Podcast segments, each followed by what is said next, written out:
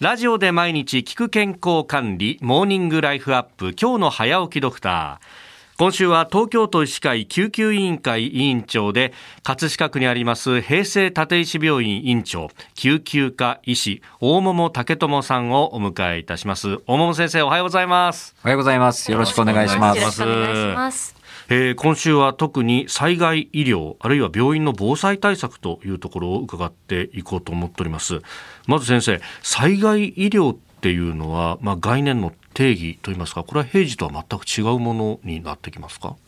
平時は、はい。まあ、医療のパワーもかなりあるわけですよね。特に、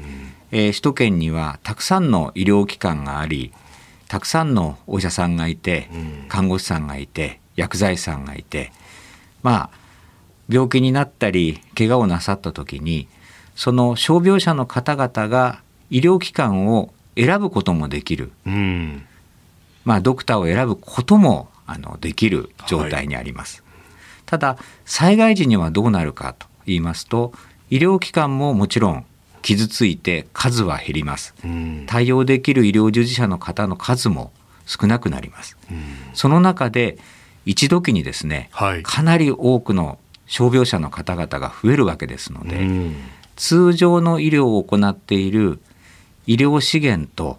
そして医療を必要としている人のバランスが大きく崩れてしまう。それが災害時の医療です。うんまあ、あの何度か、えー、被災したところを取材して回ったこともありますけれども、ええ、まあ、そうすると、やっぱり、ね、お医者さんご自身も、あるいは医療に携わる方々ご自身も、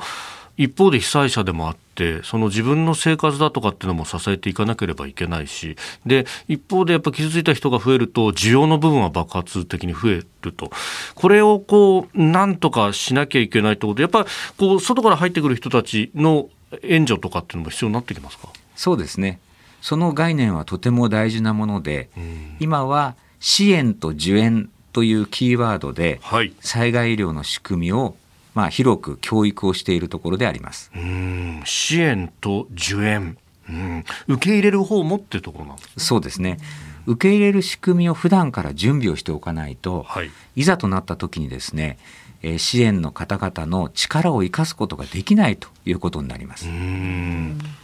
まあ、そのあたりのね、この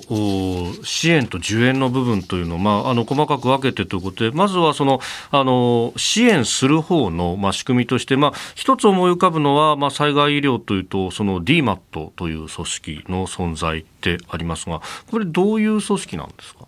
まあ、DMAT は、あの一言で言うと、公助の組織というふうに考えていただいてよいと思います。公助というのは公の助けるですね。公に助けるための組織ですね。これは、まあ、阪神・淡路大震災を受けて、はい、えー、まあ、国が作り上げた医療支援のためのチーム。一方でその AMAT という言葉も聞きますけれども改めてどういった組織か教えていただけますか？ありがとうございます、はい、AMAT ご存知なんですね。はい。あの下の3文字は MAT ですので、はい、これはメディカルアシスタンスチームという略ですね、DMAT の D はディザスターという略です。AMAT の A というのはオールジャパンホスピタルというあの頭文字を取っていて、これはあの主に民間の病院が組織した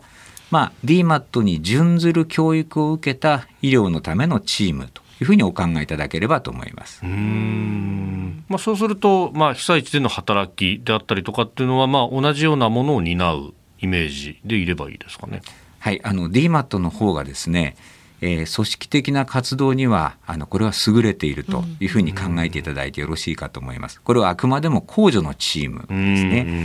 AMAT というのは、はい、民間の病院がまず民間病院同士を支えましょうというところからスタートしたものですので、はい、まあ公助というよりは互助の精神に基づいた、まあ、医療支援のためのチームというふうにお考えいただくのがスムースかなと思います。なるほど。えー、平成立石病院院長大桃武智さんでした。先生明日もよろしくお願いします。よろしくお願いいたします。